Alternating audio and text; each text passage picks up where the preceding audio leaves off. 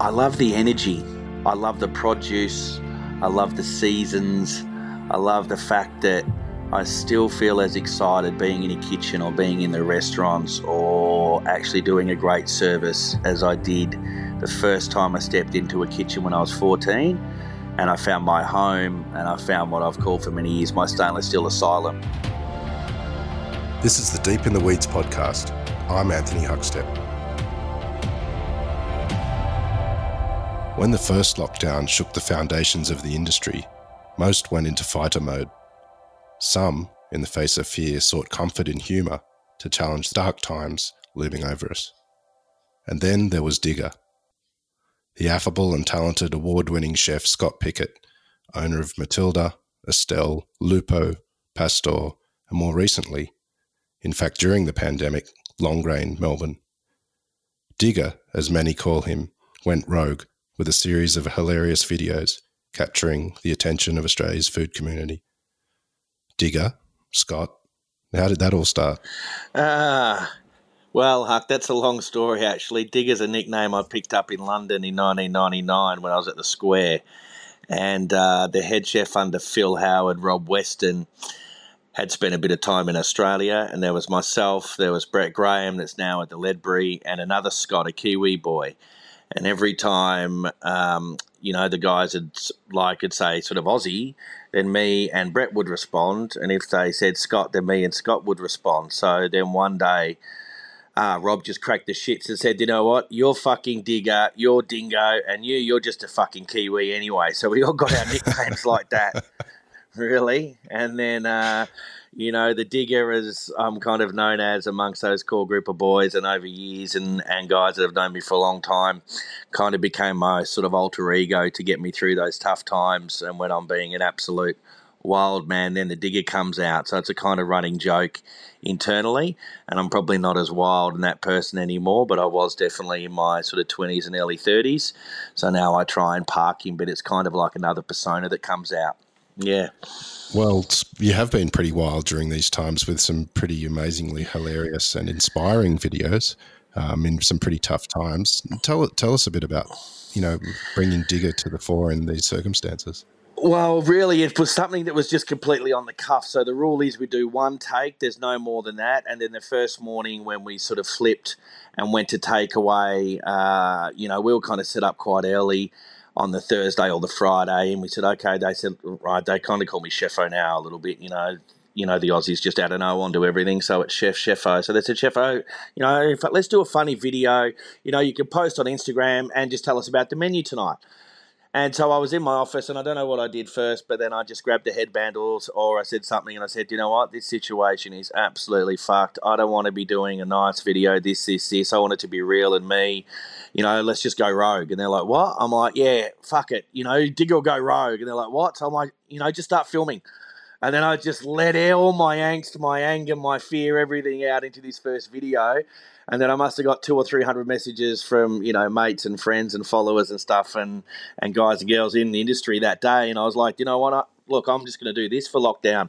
So then it kind of got me thinking about other stuff and it kind of got me through in a sense because you know we were doing takeaway and knocking it out and the world was coming to end at that stage and everything. And i was like you know what? I'm just going to have some fun with this and just take the piss completely and just go against the brand and against everything. Because at that stage you know and it still could happen there was a chance that i was you know um, you know just kind of facing losing everything. So i was like yeah, fuck it. I'm just going to say something and just have a laugh and just sort of look for some humor in the situation because everywhere you were turning and reading, it was just, you know, scary and getting me down, all that kind of stuff. I said, I need to flip my mentality here and, you know, just kind of inspire some people and just have a bit of a crack. And that's kind of where it happened. Yeah.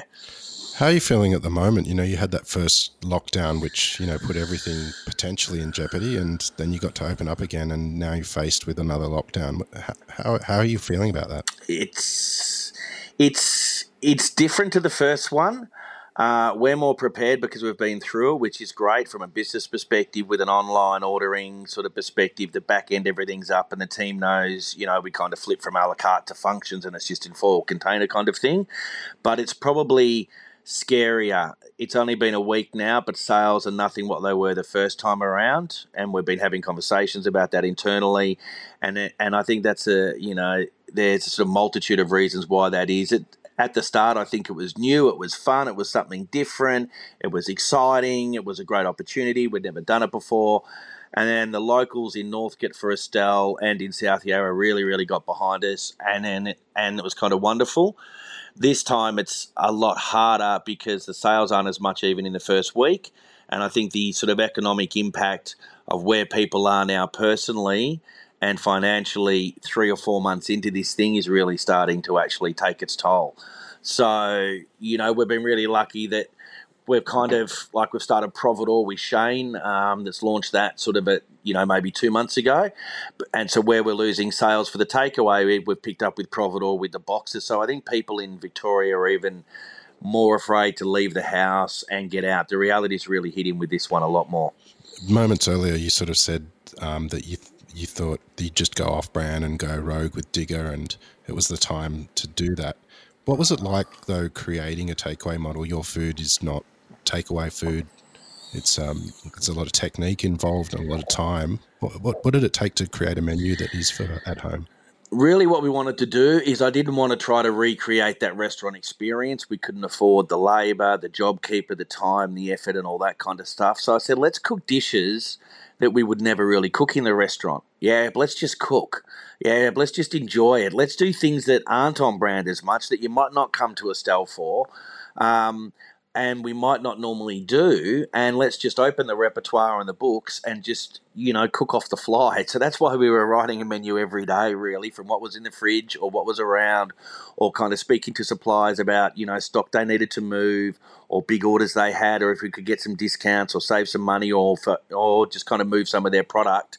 And we still wanted to make it beautiful and yummy and tasty but like we did a truffle chicken parma and we sold 250 on a Saturday night. Wow. Now, we'd never do that in Estelle or Matilda, but it was just, uh, you know, me and us doing a truffle chicken parma. They're like, what the fuck's that? I'm like, well, let's just make beautiful, simple, uh, comfy food that people can enjoy and they don't have to do anything at home.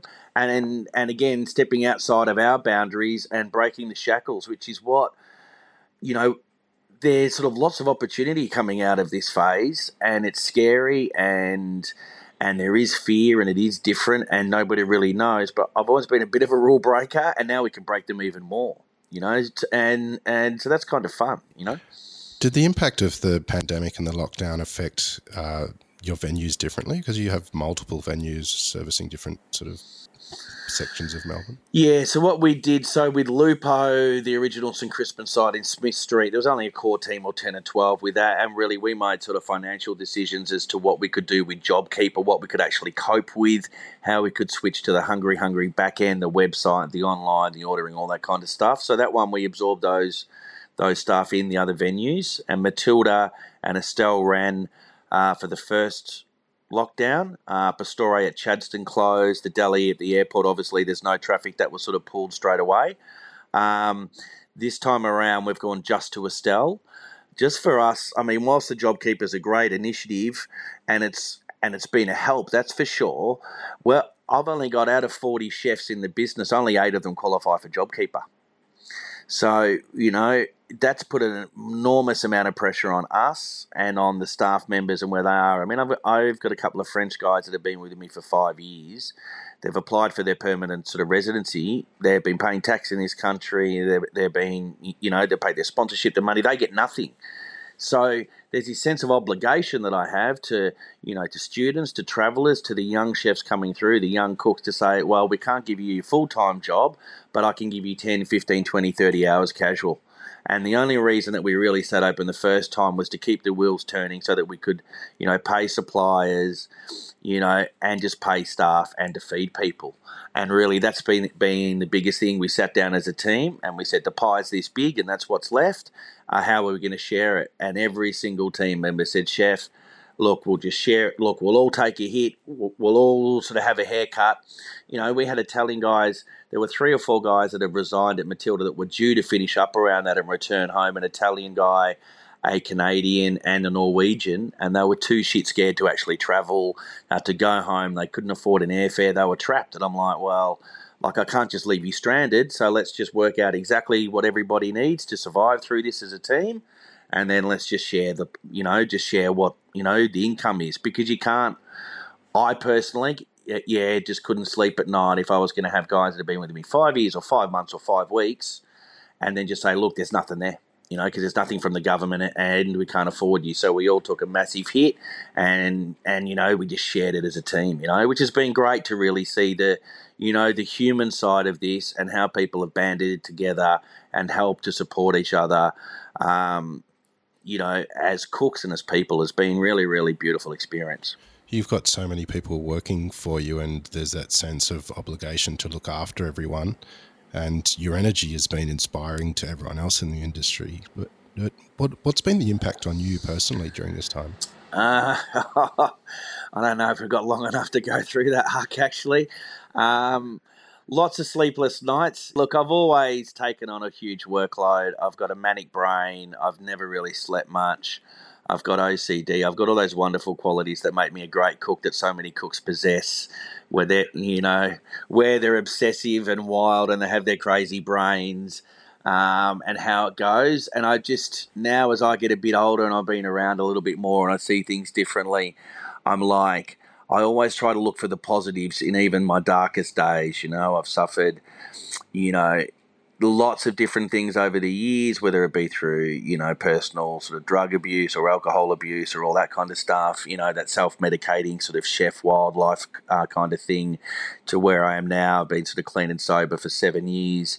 And I look at it and I go, do you know what? Either I can let this get me down and it's absolutely fucked, or I can take on that role of being the leader and being in charge and being the boss and just keeping everyone up, you know, because otherwise you know, there's moments where I could cry. And of course, I've literally cried in the shower, sitting on the floor with hot water running on me, going, What the fuck are we going to do? And I'm like, you know, keep that for myself normally, you know, and sort of behind closed doors. And then I've got, you know, fortunately, I've got an, um, an immense uh, mental strength where I can then just turn that around, whether it be three minutes, five minutes, 30 minutes, and then just flick my brain and go, Right, this is what we need to do.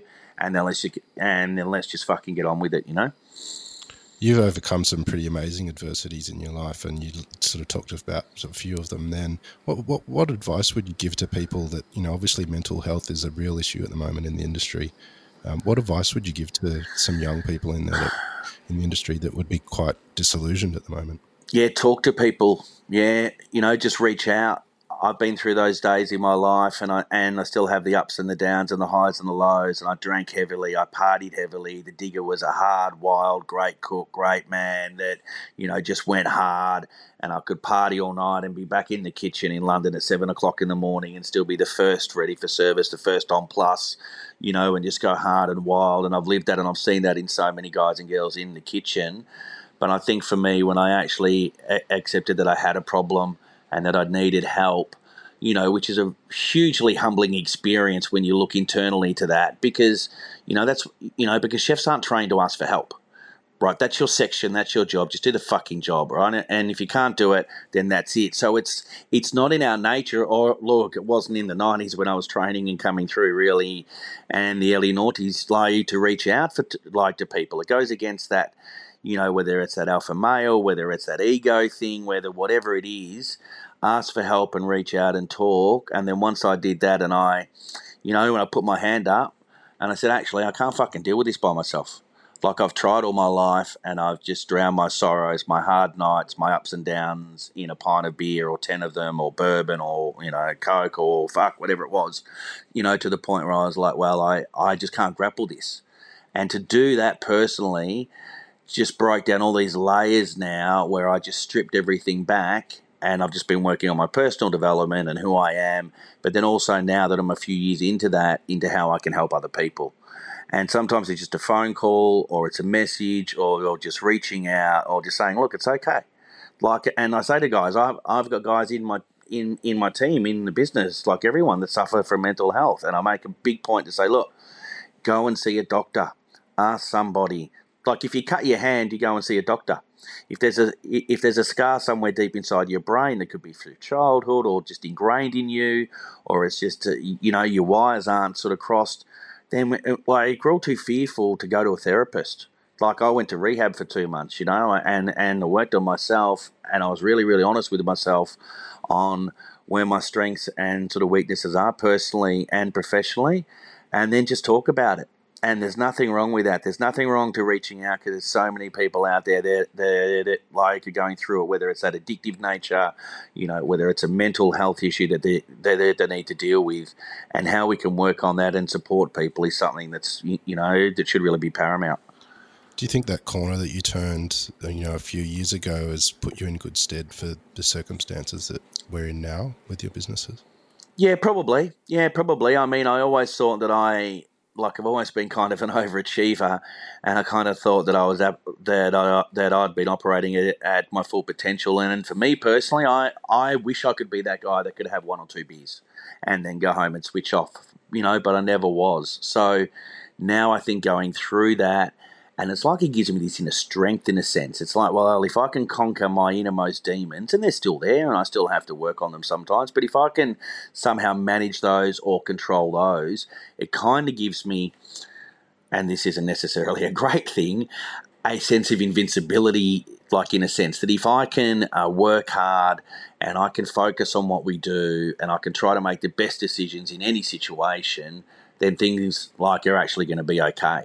Now, it doesn't always work out like that, and sometimes, you know, I still make loads of mistakes, and I will until the day that I die, I'm sure. But if I learn from those, and if I work on these things and I try my best, and I mean, it was probably the start when the first one really hit that I actually thought, you know what? Fuck, I could lose everything. I mean, we mortgaged our house to finish Matilda, you know, like to go to the bank to get enough done, and actually sat there and I thought, you know what? This could actually be it, and it's completely out of my control. There is nothing that I could possibly do, but I'm like, right, you know what? I will work as hard as I can and give it an absolute crack to see, you know, to ensure that I have the best opportunity to not go down, like everyone in this industry at the moment now, too, where they're all suffering and hurting and bleeding. And if that's not good enough right now, then I know that it's not my personal failure, that it's just, right, that it's circumstances in a global pandemic that are out of my control but at least I wouldn't die wondering, and I've had a great crack. Now, if that gets us through this, then that's awesome and that's great. But if it doesn't, then I've then I've already accepted that there's nothing more that I can do, Huck, and that it is what it is, and that I'll start again. Your influence is legendary in the Melbourne culinary landscape. Um, what is it that you love about the industry? I love the energy. I love the produce. I love the seasons. I love the fact that I still feel as excited being in a kitchen or being in the restaurants or actually doing a great service as I did the first time I stepped into a kitchen when I was 14 and I found my home and I found what I've called for many years my stainless steel asylum. I mean, in those days, there wasn't many open kitchens. You know, you were hidden behind the back. And like a lot of young uh, fuck ups or crazy people, I felt at home. The first time, I'll never forget the first time I stepped in a kitchen, I was like, wow, it's like I'd found my place in the world, and that I'm lucky that I, that I still don't go to work every day. I actually just like I actually just wake up and live my life. And now they happen to be running the restaurants and in the restaurants, and I've had dreams. You know, this is my 31st year in the kitchen. I'm 45 at Christmas. You know, I've done 30. I've done 30 Christmases in which I've worked 26 out of 30. You know, Christmas days and in there, and I'm still as excited today as I was when I first stepped in and I tap into the you, you know into that energy, into that feeling, that aura, you know, that sort of adrenaline. I suppose I'm an adrenaline junkie completely of being in a kitchen, of being in a service, of being under pressure, and knowing that I've got to be set for service by five thirty. And then it's first table at six, and I, and I still have a cigarette at five to six every day, and and then we go in and just smash out a great service and try our best every single day. Loyalty is a thread sort of woven through the industry, whether in kitchens or connections with producers or even from customers. Yeah. How important has loyalty been during the pandemic? It's been really paramount. I mean, you know, not just the senior staff that have gone above and beyond, but every single staff member has gone above and beyond to help and to support, you know, myself, my family, the business, you know, the restaurants that they love, you know, the suppliers that you know, every week we've sat down during the global pandemic and we've said, okay, right, there's, you know, there's X amount of dollars left and that goes on wages, and and that bit's tucked away for the landlord, and then what's left? It's not about profit now; it's about survival and saying, okay, right, there's ten grand left this week, and I need to try to feed, you know, hundred suppliers or fifty suppliers, and just being in contact with them and saying, okay, look, I owe you a couple of grand, and I'll give you two hundred fifty bucks a week. And you know, ones that are screaming a bit more, or they need more because other people, um, you know, haven't been in the position to do that. I'm like, I can't give it to all the big guys or everyone right now, but we'll just share the pie and just take this and just work with whatever we can. You know, we're just balancing all that. You know, with the JobKeeper payments, you know, ensuring that everyone's doing the right amount of hours, that they're all covered, and then still getting the job done has been unbelievable. So, you know, there's a couple that haven't responded very well, and, and I accept that. You know, they're under an extreme amount of financial pressure themselves and where things are. But on a whole, 99% have been, yeah, great, just thank you. And I'm like, you don't have to thank me. I'm just trying my best because you, you know, I've got uh, fish guys and veg guys, and you know, butchers now that I've been using since I first got back to London uh, uh, from London in 0203. You know, that I've been with for 17 years. You know, that have helped me out in the good times and the bad times and that kind of thing. I like, you know, let's just, you know, fucking work together and then hopefully we can pull through and save as many jobs and as many farmers and as many suppliers and as many small businesses as we can. You know, you um, are renowned for taking on many projects, and you you are in control of many restaurants at the moment. But you also did one of the crazy things, like um, get involved with a new restaurant during the pandemic. Um, legendary, yeah, yeah, legendary, yeah, uh, um, Thai restaurant Longrain. Um, would, t- can you tell us yep. a bit about that? Yeah, well, really, you know, when I thought about things, and I'm and I'm trying to look further down the road, you know, and obviously there's some been big hurdles in Victoria, especially like the last couple of months, um, is that I heard about Longrain and I've loved the restaurant for 15 years. It's an iconic restaurant. It's a great space. It's got a great kitchen team there. There's great food. And I'm like, actually, I don't want this to be a casualty of, of COVID. You know, I was upset. So I called John Van Handel and I gave you my sort of, you know, like my sob story, as in, like, I'm really sorry to hear that it is, and it was true when this was going, and we got chatting, and I just wanted to reach out to him because I've known him many years as well too, and then we kind of got chatting, and and I said, well, actually, you know, for, and so what are you doing with it? What's going on? And he said, look, you know, and I'm a different stage of my life. He wants to spend a bit more time in Byron. He's 72 now. He's there. And I said, well, look, I'd love to have a crack. I'd like to see it survive and, I'd love to take it on. And he said, What do you want to change it? What do you want to do? And I said, No, no, no. It's been a great restaurant for 15 years. I don't want to change anything. It's a wonderful brand. You know, the head chef Arte's been there seven years. You know, the restaurant manager and assistant manager have been there six and seven. You know, the operations manager Tash has been there 15. I'm like, wow. if I can somehow turn this as a great opportunity into actually keeping people's jobs and keeping it going as a legacy that's still there in 15 years' time, then surely that's a positive, you know, that could come out of that.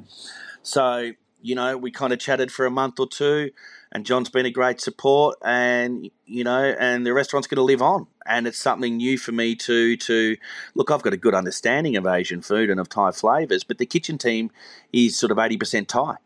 Now, I don't have to teach these guys um, like actually how to cook, but I can give them inspiration. I can mentor them. I can look at, at how they can maybe plate things a bit differently or some different techniques. They understand the flavors. They understand all the balance. I can just guide them and sort of direct them. And I suppose this was this was my internal search, you know, you know, during this COVID period, which is still going on, of course, as to where do I want, you know, as to where do I want sort of my life to be in, like in five years' time, I'm fifty. And as much as I love Digger going rogue, and I was in the kitchen from seven in the morning to midnight for 86 days straight, like my back hurt for the first time in my career, my legs ached. I was like, fuck, I'm not 23 anymore. I can't do this anymore like this. You know, what can I do?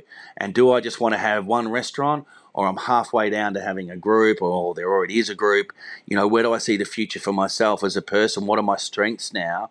And what can I continue to contribute to the industry and to have a, a sort of good business? And I thought, well, actually, maybe it is you know, spending my day sort of running the business and checking in with everyone and doing everything, but still like, you know, five or six nights a week I do a service. I'm like, well, is that possible with this? Is this possible with growth? And I like, yeah, well, actually, it is because I don't want to be you know, 50, 55, or 60 chained to the stoves that if I'm not here operating the restaurant, that it's not actually running. And that was, you know, that was probably a dream I'd had since I was a boy, you know, because that's how things were in, you know, I started in the kitchen in 1989 right? So that's how things were in the 80s and in the 90s. You didn't move away. You didn't become a restaurateur. You weren't an operator. You were a cook and you weren't even a chef in those days, and that was it. But times have changed, and I've got to accept, as much as it hurts me, you know, when I put the jacket on, that I'm not going to spend 100% of my time in the kitchen with the boys anytime. But if I, I still spend 50 or 60 or 70, then that's okay. And then that acceptance then allowed me to say, well, I want to do another venture or maybe five more or 10 more or no more. I don't know yet. And that's kind of where that Longrain kind of thing came from this transformation that's ongoing with you personally at the moment within the industry. What else is there? Do you think your restaurants that you have, do you think they will change moving forward? Yeah, they will. Yeah, they will. I think, you know, some great things to come out of this is really reevaluating your business model. And even though, you know, I've got a pretty healthy ego, like most good cooks, it's not necessarily when you get to know me exactly how it is, or it might be perceived whether a sticker goes rogue or me, you know, giving a little bit of fucking, you know, Aussie larrikinism into a sort of moment or a TV gig or to an interview or anything like that. It's actually how can we, like, there were things, like I said, I never would have done a truffle chicken parma at Estelle. But is there anything wrong with that? It might not be on the menu all the time, but is there anything wrong with doing takeaway? or doing pickup or doing Providore or looking for other streams of revenue to support the business as well too? Because it was always oh well that's not what we do. Well actually what do we do? We feed people right? We're taking it back to grassroots. We cook for people. Yeah that's our job is to be nice is to be um, in the restaurants you know to take care of people. So you know can we look at the food getting you know simpler and cleaner and running smaller menus and turning it over and doing different specials and not just cooking to a brief or to what I think it might be or what the head chefs might be and actually then not battling internally that, that it's not complex enough or that it's not different enough or it's not modern enough. Well, ultimately, when you strip everything back, which is what this pandemic's done, is we're here just to cook for people and that's our job. So actually, you know, getting rid of the egos and the ideas and the whole things, and still doing whatever you do at a really, really high standard, and enjoying it and making a bit of money along the way. That for me is the magic blend. Some people on this series have sort of mentioned that, um, as sad as it may sound, that the pandemic may be a great corrector and filter out some of the people who don't operate properly. And how do how do you see that and the, and the future of restaurants in Australia? I think, especially in Victoria, that it could be a good thing. As brutal as that sounds, it will weed out, you know, the people that don't operate, you know, sort of at the right level, that don't put as much in. That, you know, there's, you know, there's too many restaurants. You know, there's too much choice. You know, the prices aren't really reflective of the cost of business these days, and there's a skilled labour shortage. So if you lose thirty percent, and then it corrects itself, well, then maybe people will understand the costs associated with, with actually running a restaurant, with what they should really pay for food, and that then, you know, that we can have, you know, more staff or better staff, and then on the flip side, you look down as to what the training programs are, and then what the next, you know, the next generation of cooks can actually get out of the industry, because they want a lot more work-life balance now. The days of, you know, uh, 50, 60, 70, 80, 90, sort of 100-hour weeks are gone you know, what's the new business model where you're compliant, where someone's doing a 40 hour week, where you can still achieve great food? Well, if that needs to be passed on to the consumer, then you know, then that's just you know that's just life. You know, I feel like we're one of the only industries that don't necessarily charge what we should charge. You know, if I if I if I call out a plumber because the sink's fucked and it's a two hundred dollar call out fee and it's seventy five bucks an hour to fix the drain and do this, I might not necessarily like it, but I have to do it and I accept it. And I think other industries have done really, really well where, you know, they haven't sort of undercut each other and they've said, well, you know, actually, this is what that steak costs. And my food cost might be 28%, but my on costs are still massive now with rent and, and you know wages and gas bills and power bills and life fuel bills. But it's not just about a three times multiple. Now to actually get that on the plate and have a sustainable sort of long term business, um, it's three and a half times multiple. So, like, it might cost me fifteen dollars, uh, but it's you know times three at forty five. It's plus GST, and it's plus like a little bit more for the cost of you know doing business, and it's a fifty three dollar steak, and that's actually what it costs you know, rather than trying to do it at 45 and then you take your GST out and it's at $40.50 and you're like, well, really, I'm not hitting my margins. Why are they so slim? So hopefully this corrector will actually be a good opportunity for us to actually say, well, this is what we need to do to survive. And you know the whole industry in a sense was broken beforehand there's been massive changes which i'm a big you know big supporter of and they need to be uh, changed and done you know and not just from a generational shift, but from a, a sustainability, um, you know, sort of aspect for you know the restaurateur, for banks, for the people that rely on you, for the suppliers, for all those kind of things. To say, well, it costs what it costs, and we're not being greedy, but we want to, you know, but we want to look after everyone. And then hopefully, you know, there's a little bit less sort of supply. You know, the demand will be higher it's easier to have more professional operations because you've got a high level of staff coming through, and then you look at the training and then what the longevity is of the industry itself. You know, early on in the pandemic, I think we had contact with each other, and you said that you were just pushing on, but it's an absolute bloodbath um, in regards to dealing with everything. Um, but you approached it with some incredible positivity and gave sort of positive um, feelings to everyone else in the industry with Digger Goes Rogue. Um, what's what, what are the positives to come out of this? Do you think for you and also the industry? I think just reevaluating and just looking at your business model at at where you do things well, where you don't do things well, where you get sort of efficiencies in the business, all the fluff that we might have got caught up in our own mind or our own brain beforehand. You kind of you know, you're kind of looking at things, you know, with the spotlight on, you know, not just the food, but on different areas of the business, on the people in the business, on the people that have, you know, that have that have helped you, that have sort of been there along the way too, um, and then what the future might be. And again, there's no rules anymore now. Like it actually doesn't matter what you do to a degree, whether it's just restaurant or if it is takeaway, or if it is pickup, or if it's Providore, or if there's other opportunities out there to drive some revenue, whether it be live cooking classes, whether it be demos, any of that kind of stuff, you know, online stuff, that engagement of how you can actually, you know, change what you you did before because we were very, very structured in a sense. And now we can't be. And we haven't been through anything like this in my lifetime. I mean, this is like, like I, like I say to the team, it's like going to war, but we can't see the enemy right? It's just there. We don't know what it is. There's no one to really blame. So it's like I feel like the stories that I heard from my grandparents about the First World War, the Second World War, or the Depression, you know, how that goes through to now we value a carrot even more than I ever have. It's like, well, we're braising beef cheeks in there, and then normally we go, okay, that's the cheek, and that's the mirepoix, and that's the garnish. I'm like, well, why are we throwing carrots in the bin? Yeah, why are we throwing a slow cooked carrot that's been cooked at 80 degrees overnight that's full of juice and flavour because it doesn't look pretty on the plate? Yeah, but it's fucking delicious. And then do we need to then throw that out and then get other vegetables and then spend that time and that labour? Or is there a way that inside ourselves that we can accept the fact that, you know, that garnish, you know, could actually go into a beautiful pole, uh, you know, plate of food? And the waste and the trim and where we look at things and it's all over shape like you know the fish has to be that shape or the beef has to be that shape or it's going to be trimmed like this. Like all that wastage that's going on too. So how we can reevaluate that and still make it look pretty you know but if we cook great flavors and, and we're great cooks and it's seasoned well then that should become secondary to a point.